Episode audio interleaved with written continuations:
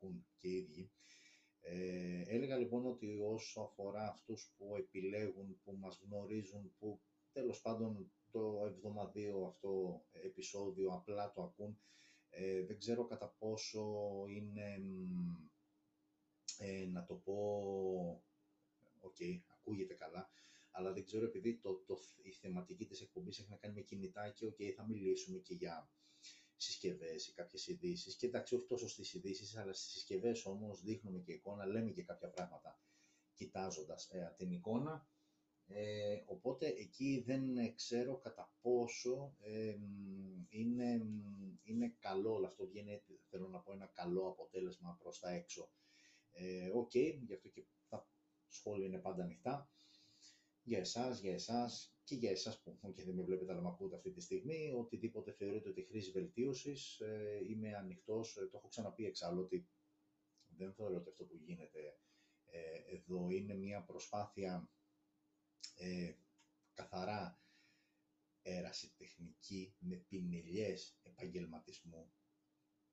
Ωραία το έθεσα, OK, okay. αλλά η αλήθεια είναι ε, και δεν υπάρχει κανένα κόμπλεξ, δεν υπάρχει κανένας φραγμός όσο αφορά α, τις δικές σας ε, παρεμβάσεις ε, σε πράγματα που βλέπετε, που ακούτε, γενικότερα σε πράγματα που θέλετε να αλλάξουν, που δεν σας αρέσουν, που χρήζουν βελτίωσης ε, ή κι αν όλο αυτό σας αρέσει. OK. Okay. Μία εβδομάδα που, OK, okay, είχαμε τις συσκευές μας που ανακοινώθηκαν, έχω και κάποιες ειδήσεις ε, που έχω ξεχωρίσει. Ε, okay, και πάλι γενικότερα, γενικότερα ο μήνας Οκτώβριος είναι ένας μήνας σχετικά ήρεμος.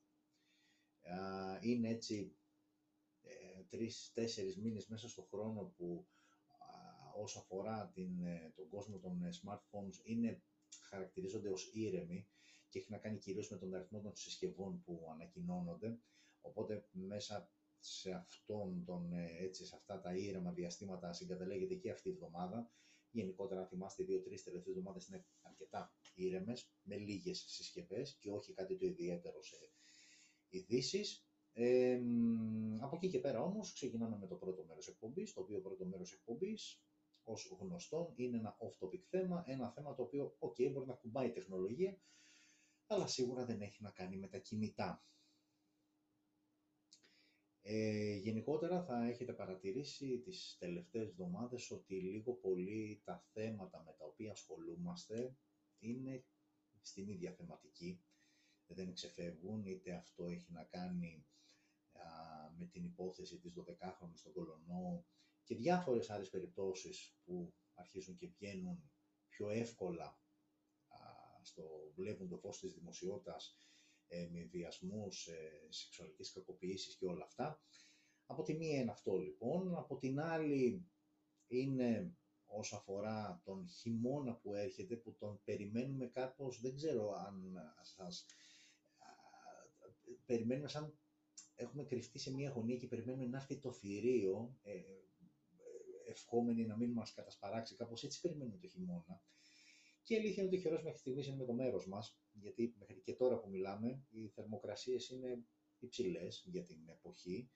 Ε, χαρακτηριστικό παράδειγμα είναι ότι τουλάχιστον εδώ στην Αθήνα μπορείς πολύ εύκολα αυτή την ώρα τώρα να κάτσεις στη βεράντα σου ή να βγεις μία βόλτα φορώντας κοντομάνικο ή ένα απλό πουκάμισο, τέλος πάντων ντυμένος ελαφριά ε, και φανταστείτε ότι σε 4-5 μέρες μπαίνουμε Νοέμβριο πλέον, βέβαια OK, okay, η θερμοκρασία σιγά αρχίζει να πέφτει, αλλά όπως και να έχει, μέχρι στιγμής ο καιρός είναι με το μέρος μας και κρατάει το θηρίο που λέγεται κρύο μακριά. Τώρα, τι θα γίνει όταν έρθει αυτό το θηρίο, ο Θεός και η ψυχή του. Εγώ προσωπικά δεν έχω καταλάβει τι γίνεται. Επειδή βλέπω και διαβάζω ειδήσεις, δεν έχω, κατα... δεν έχω καταλάβει ακριβώς τι γίνεται με τις κιλοβατόρες. Ε, ανακοινώνονται νέα τιμολόγια. Ε, ε, προσπαθούν να σου πούνε ποια θα είναι η επιχορήγηση από το κράτος ε, σου βγάζουν μετά κάποια παραδείγματα ότι μέχρι 500 κιλοβατόρες τόσο, από 500 μέχρι 1000 τόσο. Ε, και αυτό είναι μόνο για αυτόν τον μήνα. Τον επόμενο πάλι θα αλλάξει. Γενικότερα νομίζω ότι ο περισσότερος κόσμος είναι μπερδεμένος, δεν ξέρει τίποτα. Και απλά νομίζω ότι οι περισσότεροι από εμάς απλά κάνουμε το σταυρό μας όταν έρθει αυτό το ρημάδι, το χαρτί από τη ΔΕΗ ή από οποιονδήποτε άλλο πάροχο είμαστε, για να έχουμε ρεύμα στο σπίτι μας, στη δουλειά μας, στο μαγαζί μας, οπουδήποτε, κάνουμε το σταυρό μας με αυτό που θα αντικρίσουμε μέσα. Αυτό έχω καταλάβει. Δηλαδή από συζητήσεις, ε, ε, κανένας δεν μπορεί να μου πει, ξέρεις κάτι, αυτή τη στιγμή γίνεται αυτό το πράγμα. Επικρατεί ένας ε, χαμός ε, και πολλές φορές αυτός ο χαμός ε, εσκεμμένα επικρατεί, ακριβώς για να μην ξέρεις τι σου γίνεται. Αυτά πάνω κάτω είναι τα θέματα με τα οποία μας απασχολούν τις τελευταίες 20 ε, μέρες, ε, έτσι λίγο πιο έντονα κτλ. Αυτό όμως το οποίο έσκασε πριν, ε, τι έχουμε σήμερα, έχουμε πέμπτη νομίζω, Δευτέρα, Τρίτη, έσκασε, είναι με τον βουλευτή Νέας Δημοκρατίας των Διρεβενών και το σκάνδαλο που έγινε. Δεν θέλω να μπω σε λεπτομέρειες γιατί απεχθάνομαι πλέον την πολιτική και ό,τι συνεπάγεται αυτής. Και το πρόβλημα είναι ότι ακριβώς αυτό το πράγμα θέλουν και το έχουν πετύχει. Αλλά πριν πάω σε αυτό το κομμάτι, εντάχει αυτός ο άνθρωπος τι έκανε; Αυτός ο άνθρωπος, ε, ο οποίος είναι δικηγόρος στο επάγγελμα και έχει ε, εταιρεία που ασχολείται με νομικές υποθέσεις, ε, μεταξύ άλλων είχε αναλάβει την εκπροσώπηση των ΕΛΤΑ, ε, πήρε κάποιες χρηματοδοτήσεις με τρόπους μέσω εταιρείας, με τρόπους σίγουρα μη διαφανής τελικά, όπως αποδεικνύεται. Με αυτά τα χρήματα αγόραζε κόκκινα δάνεια σε εξευτελιστική τιμή. Απ' την άλλη, διεύθυνε εις πρακτικές εταιρείες όπου αναλάβαναν μετά το κυνήγι αυτών των ανθρώπων στους οποίους άνοικαν αυτά τα κόκκινα δάνεια. Είναι δηλαδή σαν ε, πολύ απλό, μπακαλίστικο παράδειγμα, αλλά καμιά φορά το απλό είναι που ξεγυμνώνει την αλήθεια, την τρομακτική αλήθεια. Είναι σαν να χρωστάς α, στην τράπεζα 1000 ευρώ, έρχεται ο χι τύπος, επειδή εγώ έχω σταματήσει να πληρώνω, ας πούμε, να αναβάλω τον εαυτό μου, χρωστάω εγώ στην τράπεζα 1000 ευρώ. Έχω σταματήσει λοιπόν εγώ να πληρώνω την τράπεζα, τέλος πάντων και έχει μείνει ένα υπόλοιπο 1000 ευρώ. Έρχεται λοιπόν ένας τύπος και λέει στην τράπεζα ότι εγώ αυτό το χιλιάρικο α, του τύπου αυτού που χρωστάει θα στο αγοράσω τα 1000 ευρώ, θα στο αγοράσω 50 ευρώ. Άρα με 50 ευρώ ουσιαστικά παίρνει την οφειλή μου των 1000 ευρώ και μετά ξεκινάει αυτός να με κυνηγάει να επιστρέψω τα 1000 ευρώ. Ε, μπορεί να ακούγεται απλό, αλλά ουσιαστικά αυτό έκανε. Και OK, okay, ε, έσπευσε το κόμμα της Νέας Δημοκρατίας να τον διαγράψει, παραμένει ανεξάρτητος βουλευτής, αλλά το θέμα είναι ότι, so what, και τι έγινε άλλο ένα σκάνδαλο που αυτό σχολιάζαν ότι είναι σκάνδαλο μεγατόνων, δεν είναι απλά ένα σκάνδαλο. Δηλαδή με τέτοιες περιπτώσεις ε, πέφτουν οι κυβερνήσεις, γίνεται χαμός ολόκληρος. Και το πιο πιθανό είναι ότι εδώ πέρα στη δικιά μας χώρα, γιατί εμείς γενικότερα έχουμε έτσι μία ελαφρότητα και, μία, και έναν σταρχιδισμό έτσι υψηλού επίπεδου, ε, δεν θα γίνει τίποτα. Για ακόμα μία φορά. Και επανέρχομαι στο αρχικό λοιπόν που είπα και το οποίο ξεκίνησα, ότι αυτό θέλουν. Το έχω ξαναπεί και πάλι ότι ζούμε σε μια εποχή όπου αν με ρώταγε κάποιος να βρω μία λέξη μόνο, γιατί μπορούμε να γράφουμε και να ραδιάζουμε κατεβατά προτάσεις, παραγράφους, τόμους ολόκληρους, αν βρεις μία λέξη με την οποία μπορεί να χαρακτηρίσει, να χαρακτηρίσει συγγνώμη, την σημερινή εποχή, αυτή η μία λέξη είναι η λέξη απάθεια. Και τη συναντάς σε πολλές, ε, σε πολλές ε, ε, περιπτώσεις στη ζωή. Είτε έχει να κάνει με τα πολιτικά δρώμενα, είτε έχει να κάνει με την ανθρωπιά, με τις μεταξύ μας ανθρώπινες σχέσεις ε, γενικότερα είμαστε σε ένα καθεστώς, σε μία μάλλον ε, περίοδο όπου το χαρακτηριστικό του περισσότερου κόσμου, γιατί οκ, η αλήθεια είναι ότι υπάρχει και κόσμος ο οποίος τρέχει, ο οποίος αγωνίζεται, ο οποίος προσπαθεί με κάθε τρόπο να, να όχι να χτυπήσει το σύστημα, γιατί και αυτό πλέον ακούγεται κάπως, να πει το διαφορετικό, να σταθεί απέναντι σε αυτό που λέγεται σύστημα αλλά είναι λίγοι. Οι περισσότεροι είναι αυτό που λέμε ε, πιστά στρατιωτάκια, εκπαιδευμένοι με έναν συγκεκριμένο τρόπο σκέψης και αντίδρασης. Είναι πάρα πολύ βασικό αυτό. Και δεν πάω μακριά, πάω στη νεολαία, γιατί αν θες πάνω κάτω να καταλάβεις τι μέλη γενέστε στο μέλλον, δεν χρειάζεται να το ψάξεις ιδιαίτερα, παρά μόνο να δεις την νεολαία, να δεις τα παιδιά που σήμερα είναι αυτοί που θα σηκώσουν στις πλάτες τους όλο αυτό το βάρος αυτής της κατάστασης. Και βλέπεις ότι δεν ασχολείται κανένας. Δεν ασχολείται κανένας. Και αυτό συνεπάγεται ότι από τη στιγμή που δεν ασχολείται κανένας ε, και δεν θα μπω στη διαδικασία του γιατί δεν ασχολείται κανένας από την νεολαία αυτή τη στιγμή, αλλά από τη στιγμή όμως που δεν ασχολείται, τι έχεις να περιμένεις στο μέλλον. Γιατί αυτοί, OK, okay, είναι συγκεκριμένοι, δεν είναι τυχαίο το ότι κάποιες συγκεκριμένες οικογένειες βρίσκονται στο πολιτικό παιχνίδι της Ελλάδας χρόνια τώρα, δεν είναι τώρα τελευταίο αυτό, και αυτές οι οικογένειες θα εξακολουθούν να υπάρχουν ε, και να κάνουν το δικό τους παιχνίδι, να χαϊδεύουν ε, πλατούλες έτσι, καταλαβαίνετε πώς, ε, να κλείνουν αυτιά, να κλείνουν μάτια, επιλεκτικά βέβαια, πάντα όποτε θέλουν αυτοί, ε, να εξυπηρετούν συμφέροντα και στο τέλος αυτοί να περνάνε σίγουρα καλά, εμείς όμως όχι καλύτερα. Και είναι από αυτές τις ε, κουβέντες που λίγο, ξέρεις, ε, είναι πολύ εύκολο να γίνεις γραφικός, να γυρίσεις ο άλλος που σε ακούει και να σου πει τώρα άλλος ένας που αρχίζει και λέει παπάντζες και θεωρίες και ανούσια πράγματα κτλ. Ε, δεν είναι ακριβώς έτσι. Βολεύει, βολεύει αυτούς που είναι μέριο, μέρος αυτού του συστήματος, αυτοί οι οποίοι βρίσκονται μέσα στο σύστημα, τρέφονται από αυτό και μεγαλώνουν από αυτό. Είναι λογικό να σπεύσουν, να σε χαρακτηρίσουν και να σε περιοθυροποιήσουν όταν λες τέτοια πράγματα. Άρα η αλήθεια είναι ότι εκεί ακριβώς είναι όλο το θέμα. Ότι σε έχουν πείσει να μην συμμετέχεις. Γιατί ουσιαστικά δεν συμμετέχουμε από ένα και για να ξεφύγω μόνο για το κομμάτι της πολιτικής, γιατί ξαναλέω και πάλι ότι πλέον έχω φτάσει σε μία ηλικία και σε μία ε, εσωτερική κατάσταση που όλο αυτό το συχαίνομαι και θα μου πει κάποιος να, άρα είσαι και εσύ απαθής. Δεν είναι ακριβώς απάθη αυτό. Ε, το να μην επιλέγεις να βουτήξεις τα σκατά δεν σημαίνει ότι δεν συμμετέχεις στην προσπάθεια να καθαριστεί ο τόπος από τα σκατά. Έτσι. Από την άλλη, βέβαια, θα έρθει άλλος που το σου πει ότι δεν βουτήξεις, αν δεν σπάσεις αυγά που λένε, ο μελέτα δεν θα φτιάξεις. Και έχουν και αυτοί το δίκιο τους. Όλοι δίκιο και όλοι άδικο έχουν. Αλλά η ουσία είναι ότι έχουμε φτάσει σε ένα σημείο που δεν ξέρω πλέον τίποτα δεν μας σοκάρει για να επανέλθω πάλι στο θέμα αυτό με τον πρώην βουλευτή της Νέας Δημοκρατίας, νυν ανεξάρτητο βουλευτή Γρεβενών, ε, έρχονται τέτοια περιστατικά και ε, απλά θα το διαβάσεις, θα πεις για πολλωστή φορά από ότι μπιπ χώρα είναι αυτή στην οποία ζω, ε, ο και δικός τους είναι θα τον προφυλάξουν και μπλα μπλα μπλα και μπλα μπλα μπλα και η ζωή συνεχίζεται, αλλά το θέμα είναι ότι η ζωή συνεχίζεται ακριβώς έτσι.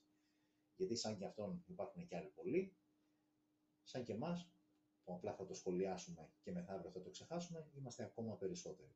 Και όντως η ζωή συνεχίζεται χωρίς να αλλάζει κάτι, χωρίς τουλάχιστον να αλλάζει κάτι καλύτερο προς εμάς που μπορεί να είμαστε περισσότεροι, αλλά τελικά είναι αυτό που λένε ότι δεν μετράει το μέγεθος και στη συγκεκριμένη περίπτωση δεν μετράει και η ποσότητα, θα έλεγα εγώ, αλλά μετράει ο τρόπος με τον οποίο οι λίγοι διαχειρίζονται τους πολλούς.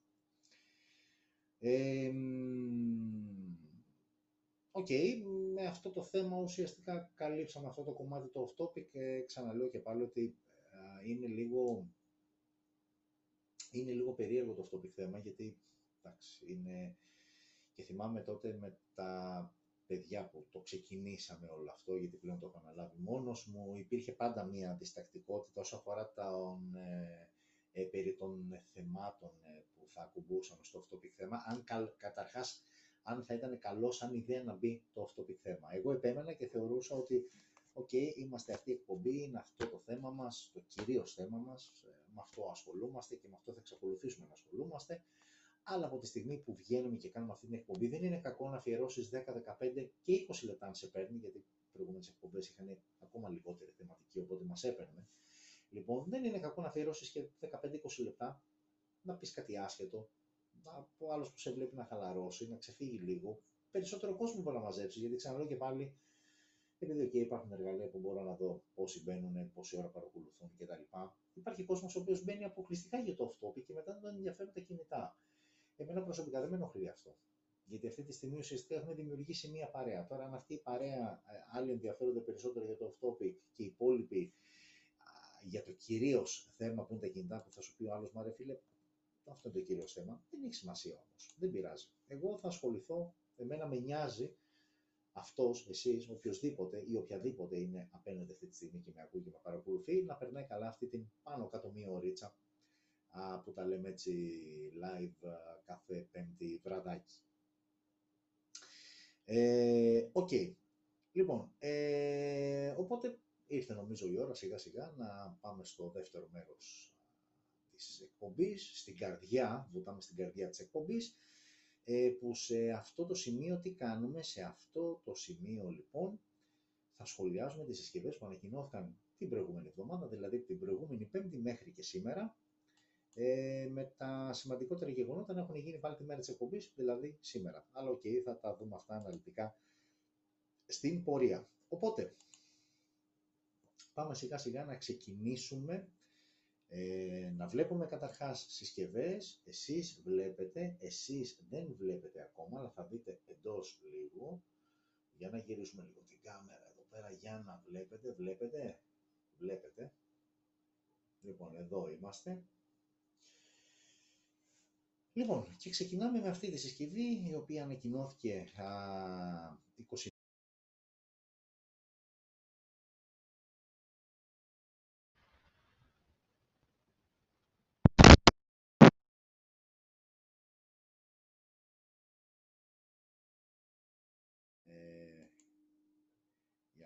20 Λοιπόν, εδώ είμαστε. Η συσκευή λοιπόν αυτή από τη Samsung ανακοινώθηκε 21 Οκτωβρίου. Είναι το Galaxy A04e. η μέχρι στιγμής τουλάχιστον πιο φθηνή συσκευή α, της α, σειράς, ε, της σειράς ε, Α. Και όπως καταλαβαίνετε είναι μια συσκευή entry level ε, με οθόνη 6,5 τεχνολογίας PLS LCD, HD Plus η ανάλυση της, εκτός του γυαλιού στην μπροστινή οθόνη, όλο το υπόλοιπο σασί είναι πλαστικό. Ε, τρέχει Android 12 out of the box. για τον επεξεργαστή δεν μας είπε κάτι Samsung, παρά μόνο ότι η μόνο πληροφορία που μας έδωσε είναι ότι είναι οκταπύρινος. Okay. Ε, θα κυκλοφορήσει α, σε εκδόσεις α, 3, 32, 464 και 428 RAM δηλαδή και αποθηκευτικός χώρος.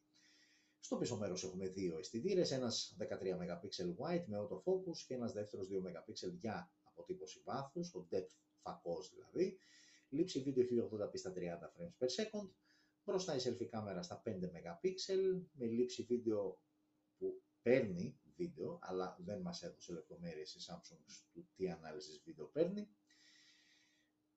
Έχουμε GPS, έχουμε Type-C στο κάτω μέρος και έχουμε και μια μπαταρία 5.000 mAh. Εντάξει, μην ρωτήσετε για τεχνολογία γρήγορης φόρτισης, δεν παίζουν εδώ αυτά.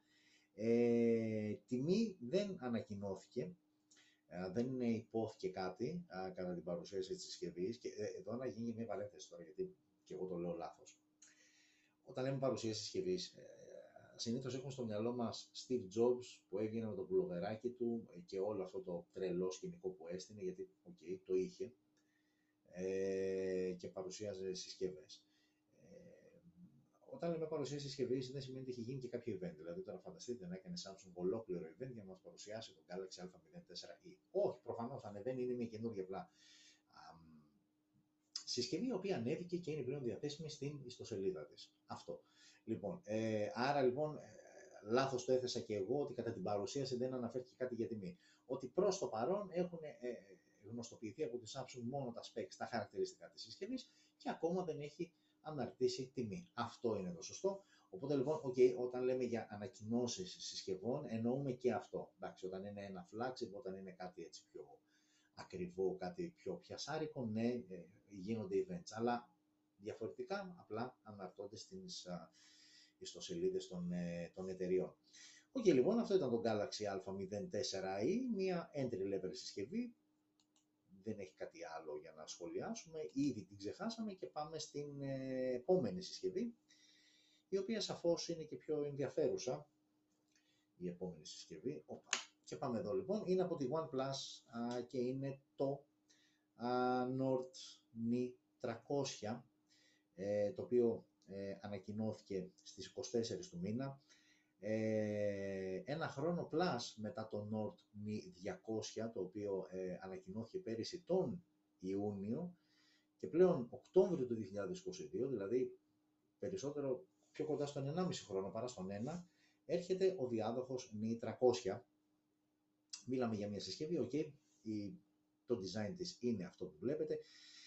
Μιλάμε λοιπόν για μια συσκευή η οποία ε, και εδώ πέρα έχουμε πλαστικό σασί ε, γυαλί μπροστά λόγω οθόνης. Έχουμε οθόνη 6,56 inches τεχνολογίας IPS LCD στα 90 Hz το refresh rate, HD Plus και εδώ η ανάλυση. Android 12 out of the box μέσω του Oxygen OS, Dimensity 810, ο επεξεργαστής της συσκευής. Ε, το Nord 300 θα είναι διαθέσιμο σε μία μοναδική έκδοση με 4 GB RAM και 64 GB αποθηκευτικό χώρο. Στο πίσω μέρος έχουμε δύο αισθητήρες, ένα 48 MP ε, με face detection το focus ε, white φακό και έναν 2 MP για αποτύπωση βάθους.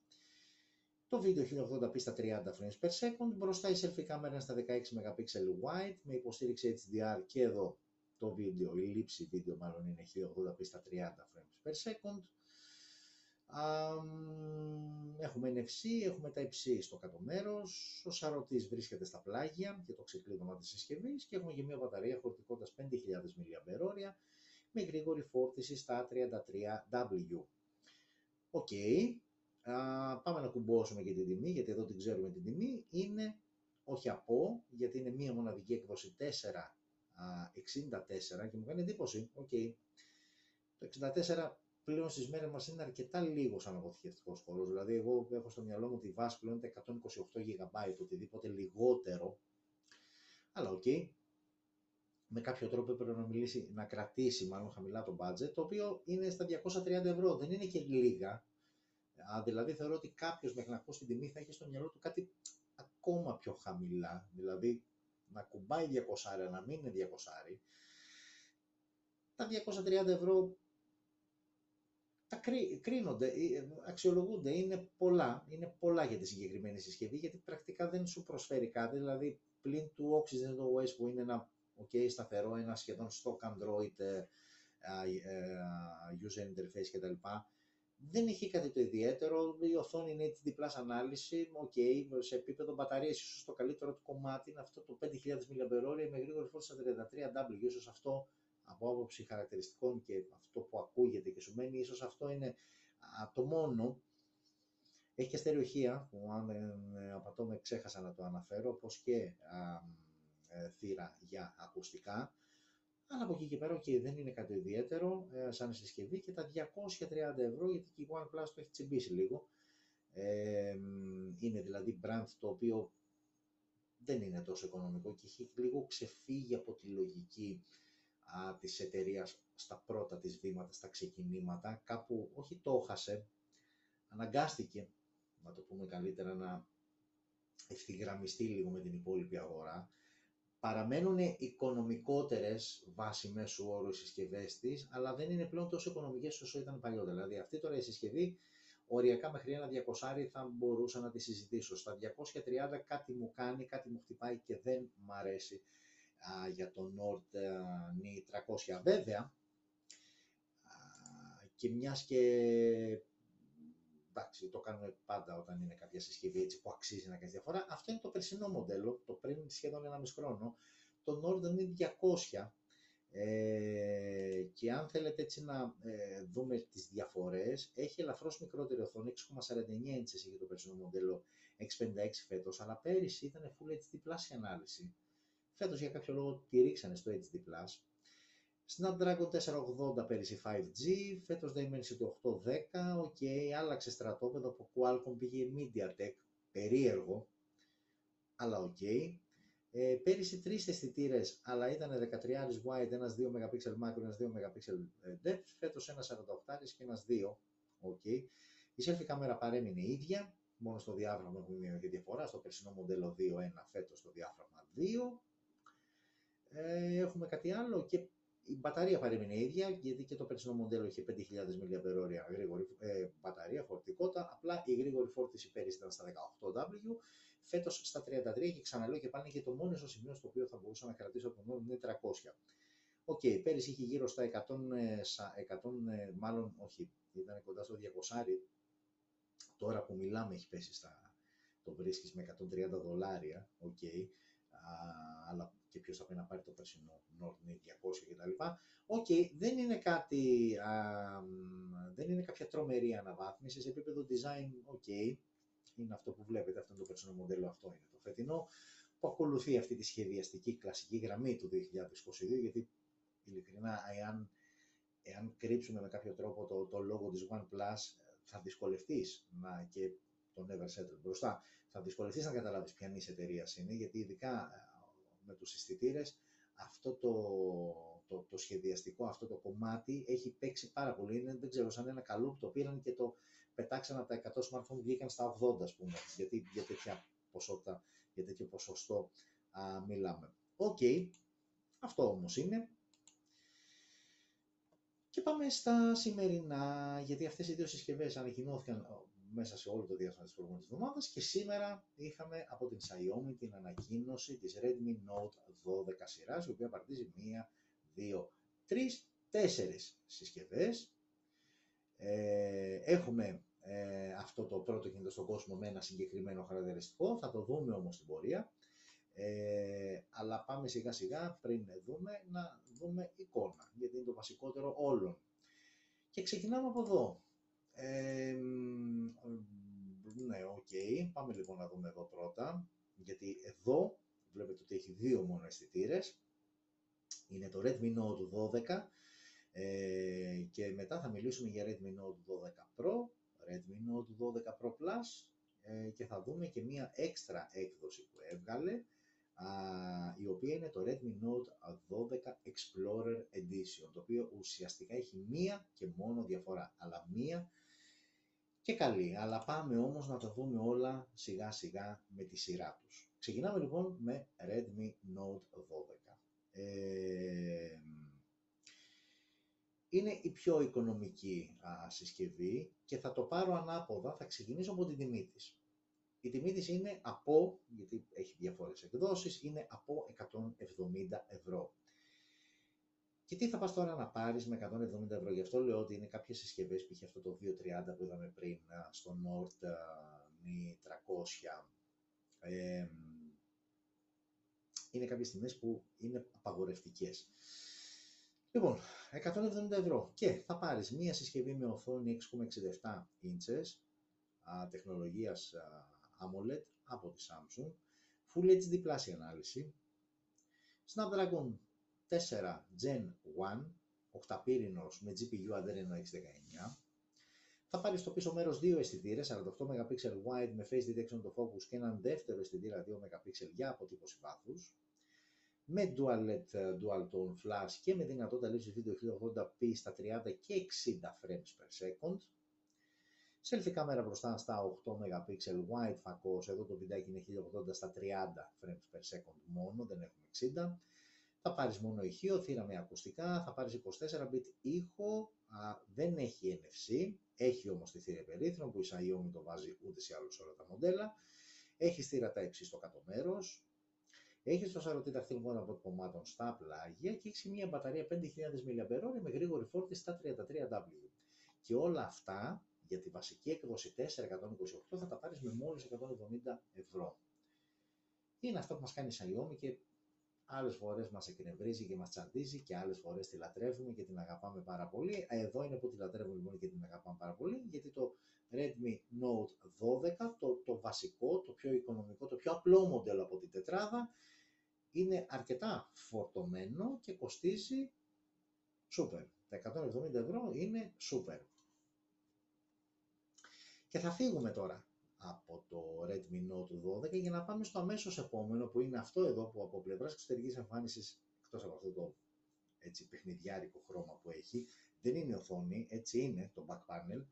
ε, η μία από τις αποχρώσεις όπου είναι διαθέσιμο. Αυτό λοιπόν είναι το Redmi Note 12 Pro. Και σίγουρα θα πει κάποιος ότι αμέσως, αμέσως πρώτη. Και πάμε στο τρίτο μέρος που το τρίτο μέρος έχει ειδήσεις που έχω ξεχωρίσει. Ε, okay, δεν σας γυρνώ, θα σας αφήσω κατευθείαν ε, εσάς του Facebook που βλέπετε για να βλέπετε την οθόνη. Πάμε λοιπόν να δούμε τις ειδήσεις που έχω ξεχωρίσει και στο σύνολο δεν είναι πολλές, είναι μία, δύο, τρεις, τέσσερις ε, ειδήσεις που έχω ξεχωρίσει και έτσι είναι άξιες, έκρινε ότι είναι άξιες αναφορές, αναφοράς. Συγγνώμη. Ε, και μην καθυστερούμε, ξεκινάμε ε, πηγαίνοντας εδώ. Ε, δόθηκε στον κόσμο, στο λαό, είναι η τελευταία αναβάθμιση, το iOS 16.1. Ε, περίπου ένα μήνα και κάτι ήταν σε beta, δοκιμαστικό στάδιο κτλ. Ε, ε, ενώ ταυτόχρονα ε, και για το iPad OS ε, δόθηκε το 16 για πρώτη φορά. Έχει αρκετές καινούριε λειτουργίες, για να μην τις αναφέρω όλες, θα πω ενδεικτικά κάποιες. iCloud Save Photo Library, αυτό δίνει τη δυνατότητα μέχρι και 6 χρήστες iPhone και α, ταυτόχρονα να μπορούν να μοιραστούν μια βιβλιοθήκη κοινή με φωτογραφίες, με βίντεος, μπορούν να τα κάνουν, να επεξεργαστούν, να, να, να. Γενικότερα ε, μέχρι και 6 άτομα μπορούν να έχουν ένα κοινό μπαούλο που πετάνε μέσα φωτογραφικό και όχι μόνο υλικό, μία βιβλιοθήκη, στο πούμε έτσι, ε, μέσω του iCloud ε, και εκεί ουσιαστικά ε, μπορούν να έχουν αλληλαπίδραση με όλες αυτές. Έχουμε τα, τα live activities, ok, μέσω lock screen και dynamic island. Τα live activities ε, είναι μια καινούργια ε, προσθήκη με το iOS 16.1. Ουσιαστικά είναι ένας νέος τύπος ειδοποίησης, σου δείχνει κάποια live events εκείνη τη στιγμή στην οθόνη κλειδώματος, όπως π.χ. αν έχεις βάλει κάποιον επλοϊκό, κάποιο, α, κάποιο, κάποια διαδρομή δηλαδή που, κτλ. Κάποιο παιχνίδι αθλητικό το οποίο θες να παρακολουθήσεις ή οτιδήποτε άλλο. Α, ενεργοποιείται η λειτουργία του κοινού πορτοφολιού, δηλαδή με τα ηλεκτρονικά κλειδιά π.χ. για ένα ξενοδοχείο, για ένα αυτοκίνητο κτλ. Μπορείς μέσω μηνυμάτων να το μοιραστείς με κάποιον άλλον άνθρωπο που θέλει να το χρησιμοποιήσει και αυτό. Ε, σου δίνει δυνατότητα για την εφαρμογή Apple Fitness Plus α, να την χρησιμοποιείς και χωρίς Apple Watch, κατευθείαν μέσω της εφαρμογής από το κινητό. Απλά χάνεις τις μετρήσεις α, του κινητού κτλ. Ε, κάτι άλλο, αυτό το ρημάδι που πολλοί είχαν διαμαρτυρηθεί με παλαιότερες συσκευές όσο αφορά το ποσοστό της μπαταρίας που με το 16 υπήρχε πρόβλημα, τώρα πλέον στα iPhone 16, ε, συγγνώμη, iPhone XR 11, 12 mini, 13 mini α, και όλα τα iPhone που δεν υποστήριξαν αυτή τη λειτουργία στο iOS 16, με το 16.1 τώρα έρχεται και διορθώνεται αυτό για να φαίνεται. Ε, αλλάξανε λίγο τη γραμματοσυρά της μπαταρίας και ελαφρώς τη μεγαλώσανε, γιατί κάμια φορά και όχι μόνο στα iPhone και σε πολλά κινητά και tablet είναι τόσο μικρό το νούμεράκι, ιδίως όταν είναι μέσα στην μπαταρία που δεν. Ο, και, και σιγά σιγά αρχίζει να ενεργοποιείται και αυτό το super wow feature το οποίο μας είχαν παρουσιάσει, μάλλον μας είχαν αναλύσει αρκετά κατά τη διάρκεια παρουσίασης, η σύνδεση του SOS μέσα δορυφόρου, όπου ε, ουσιαστικά είναι ένας ε, κώδικας ο οποίος ενημερώνει για τη θέση σου α, σε περίπτωση που κάτι σου συμβεί και χρειαστείς ε, βοήθεια και τέλος πάντων με κάποιο τρόπο να χρησιμοποιήσεις το κινητό σου για να ε, σε σημείο δηλαδή που δεν έχεις ε, σήμα για κλίση, έτσι, γιατί φαντάζομαι ότι αν ομιγέννητο σε κάπου μπορείς να πάρεις ένα τηλέφωνο, να στέλνεις ένα μήνυμα ή οτιδήποτε ε, αυτά είναι μερικά μόνο, όχι όλα, είναι αρκετά, αλλά είναι μερικά μόνο έτσι από τα πιο σημαντικά, από τις πιο σημαντικές αλλαγές που θα δει κάποιος και τα καινούργια που θα προσθεθούν α, με την αναβάθμιση του iOS 16.1. Οκ, η μία είδηση ήταν αυτή. Η δεύτερη είδηση τώρα, εντάξει, okay, βλέπουμε Galaxy εδώ και τα λοιπά, είναι για το πότε θα πάρουν το, user, ε, το UI 5, ε, το One UI 5 ε, της Samsung, ε, το οποίο ουσιαστικά έχει χτιστεί πάνω στο Android 13, άρα ουσιαστικά οι συσκευές που θα πάρουν το UI 5 ουσιαστικά παίρνουν Android 13, αναβαθμίζονται και η Samsung επίσημα έβγαλε μία λίστα με συσκευές και smartphones και tablet που και πότε θα πάρουν το, το update ενδεικτικά και θα μιλήσω μόνο για smartphones. Τώρα ήδη στο μήνα που τρέχουμε, ε, ήδη έχει ξεκινήσει η διανομή στην Galaxy S22 σειρά, S22, S22 Plus και S22 Ultra. Στο μήνα που μπαίνουμε σε λίγες μέρες τον Νοέμβριο θα αναβαθμιστούν τα Z Fold και Flip τα φετινά, τα περσινά Z Fold 3 και Z Flip, η S21 σειρά, S21, S21 Plus, S21 Ultra, η S20 σειρά, αυτά για μέσα τον Νοέμβριο. Το Δεκέμβριο πάμε στα προπέρσινα Z Fold 2, το πρώτο Z Flip, το Galaxy S20 Fan Edition, αυτό εδώ που έχουμε και μας βλέπετε, Galaxy A52, A51, A32 κτλ. Και το Γενάρη του 2023 θα αναβαθμιστούν τα Galaxy A23, A13 και Mi 12. Ε, αυτά, έτσι, για όσους έχετε Samsung συσκευή, να ξέρετε πάνω κάτω αν είναι μέσα συσκευές καταρχάς που αναβαθμιστούν και αν είναι μέσα πότε ε, αναμένετε να πάρει αυτό το υπόλοιπο, το update και να μεταβείτε στην Android 13 εποχή. Η επόμενη είδηση είναι αυτή που κάποιοι έτσι γουστάρουν, κάποιοι δεν γουστάρουν, η φωτογραφία είναι τυχαία, έχει να κάνει με νούμερα. Και απλά είναι μια μέτρηση η οποία έγινε από έναν ε, δημόσιο φορέα, ένα μάλλον, ένα μάλλον κρατικό ίδρυμα στην Κίνα, α, το οποίο ουσιαστικά τι έκανε, πήγε και υπολόγισε όλες τις αποστολές ε, smartphones από τον Γενάρη μέχρι και ε, μέχρι και τον Αύγουστο του 2022, δηλαδή σε ένα γεμάτο οχτάμινο και έχει τη σημασία του αυτή η μέτρηση γιατί εκείνη είναι και η μεγαλύτερη αγορά όσον αφορά την αγορά smartphones, των χρηστών δηλαδή, αλλά από την άλλη είναι και ο μεγαλύτερος παραγωγός στον κόσμο, σαν χώρα που κατασκευάζει smartphones, είναι εταιρείες. Που βλέπει Huawei, βλέπει Vivo, που ε, Oppo, είναι κινέζικες εταιρείες οι οποίες είναι μέσα στην αγορά και οι αναλυτές λένε ότι επειδή την περιμένουν αυτή την πτώση λόγω COVID και τα γι' αυτό και την τελευταία διετία έχει παρουσιαστεί αυτό το άνοιγμα, βλέπε όπου βλέπε βίβο σε άλλες αγορές, όπως ήρθαν και επίσημα στη χώρα μας και γενικότερα κάνανε έτσι δυναμικό άνοιγμα αυτές οι εταιρείες σε άλλες αγορές και στην Ευρώπη. Ε, η μείωση λοιπόν σε σύγκριση με πέρυσι, με το 2021, ήταν στο 21,9% που είναι πάρα πολύ μεγάλο νούμερο. Και αυτό το οποίο αναμένεται είναι να υπάρξει ακόμα, θα κλείσει σίγουρα πτωτικά το έτος, δεν το συζητώ, και είναι από αυτές τις επιπτώσεις του COVID, γιατί ο COVID τώρα υπάρχει μια αίσθηση ότι κάπως έχει τελειώσει, αλλά είναι από αυτά που ε, κάποια πραγματάκια έρχονται αφού τελειώσουν όλα, αφού ηρεμήσει λίγο το όλο κλίμα κτλ. Και βλέπεις κάποιες επιπτώσεις μετά, αφού κάτσει η σκόνη που λένε. Οκ. Και πάμε και στην τελευταία είδηση που είναι αρκετά σημαντική, γιατί θυμάμαι το συζητάγαμε καιρό τώρα, όχι μόνο μεταξύ μας, γενικότερα ήταν θέμα συζήτησης ότι όλοι πλέον το έχουν γυρίσει στο USB Type-C, αλλά η Apple έχει εκεί το δικό της χαβά και τα λοιπά. Τώρα πλέον τα πράγματα ζόρισαν, γιατί βγήκε επίσημη απόφαση από την Ευρωπαϊκή Ένωση, όπου πλέον από το 2023 όλα τα smartphones που θα κυκλοφορούν στην Ευρωπαϊκή, στις αγορές της Ευρωπαϊκής Ένωσης θα πρέπει υποχρεωτικά να φέρουν θύρα USB-C.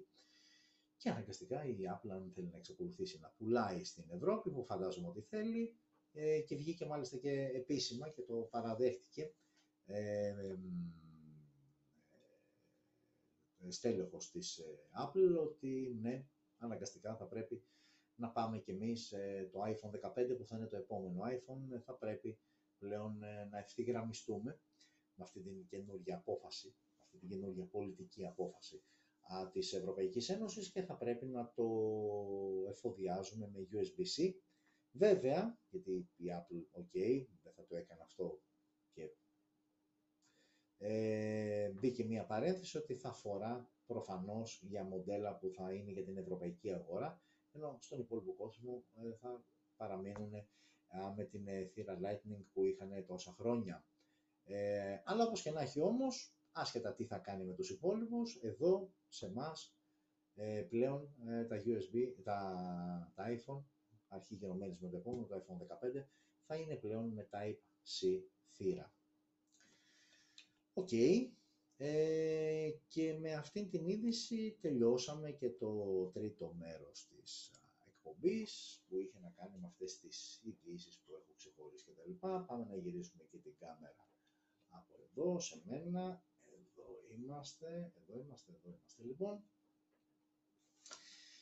Και από εδώ λοιπόν φτάσαμε στο τέλος και του 7ου επεισοδίου, είδαμε τις συσκευές, ε, από όλα. Κρατώ τη Redmi Note 12 σειρά, θα το ξαναπώ και πάλι πολύ καλή σειρά, όλες οι συσκευές, θυμίζω από 170 το Redmi Note 12, από, από 170, από 270, το ναι, σωστά, από 270, από 240 το Redmi Note 12 Pro, από 270 το Redmi Note 12 Pro Plus και το Explorer μετά στα 330 με την ε, διαστημική γρήγορη φόρτιση των 210 ευρώ, το πρώτο smartphone στον κόσμο με τόσο γρήγορη γρήγορη φόρτιση. Αυτά κρατάμε. Ε, αν εξαιρέσουμε το Explorer που δεν ξέρω αν θα έρθει η Ελλάδα, αν θα φύγει γενικότερα εκτός Κίνας, τα άλλα τρία λογικά θα έρθουν και είναι πολύ καλές επιλογές. Ευχαριστώ όλους και όλους ε, που μείνατε μαζί μου μέχρι αυτή την ώρα, 5 λεπτά πριν ε, πατήσουμε Παρασκευή, 28 Οκτωβρίου, μεγάλη ιστορική μέρα η αυριανή. Κάποιοι δουλεύουν, κάποιοι δεν δουλεύουν, ε, κάποιοι θα πάνε σε παρελάσεις, γενικότερα ό,τι και να κάνετε να περάσετε καλά. Να ζείτε smart, εννοείται, απαραίτητη και βασική προϋπόθεση. Ανανεώνουμε το ραντεβού μας για την ερχόμενη Πέμπτη, την ίδια ώρα, δεν αλλάζει αυτό, για οτιδήποτε άλλο ενημερώνεστε μέσα από τα social media, τα οποία είναι αυτά, Facebook, TikTok, subscribe στο κανάλι μας. Α, και, μια, και, και μιας, σαν και λόγω της ώρας, μιας και είπα TikTok, όσοι μπείτε και πείτε, στον λογαριασμό μας έχει ξεκινήσει, έχουν, έχει ξεκινήσει τα Smart Battles η δεύτερη version που αφορά κινητά 300-600 ευρώ. Είναι αρκετές οι συσκευές, 7 ε, θα είναι τα battles, θα βγουν δηλαδή 7 από τον πρώτο γύρο, θα μονομαχήσουν μεταξύ τους για να βγάλετε εσείς στο τέλος τον νικητή ποιο είναι καλύτερο κινητό που κυκλοφορεί αυτή τη στιγμή στην ελληνική αγορά και κοστίζει από 300-600 ευρώ μέχρι 300 ευρώ. Την πήρα την απάντηση από εσάς και ήταν το Xiaomi Mi 11 Lite 5G. Πάμε να δούμε ποια θα είναι καλύτερη στην επόμενη χρηματική κατηγορία. Ήδη στα πρώτα battles είναι ξεκάθαρος ο νικητής. Θα τα πούμε αυτά στο TikTok. Μπείτε όμως να ψηφίσετε, γιατί ξαναλέω και πάλι, η δύναμη του smartphones είστε εσείς, εσείς και εσείς που ακούτε. Λοιπόν, να είστε καλά. Θα τα ξαναπούμε την ερχόμενη Πέμπτη εδώ στα γνωστά λιμέρια, YouTube, Facebook και podcast. Φιλιά σε όλες και όλους, ξεκινώντας από εσάς. Συνεχίζω με εσάς και τελειώνω με εσάς που με ακούτε, δεν με βλέπετε. Καλό βράδυ σε όλους σας.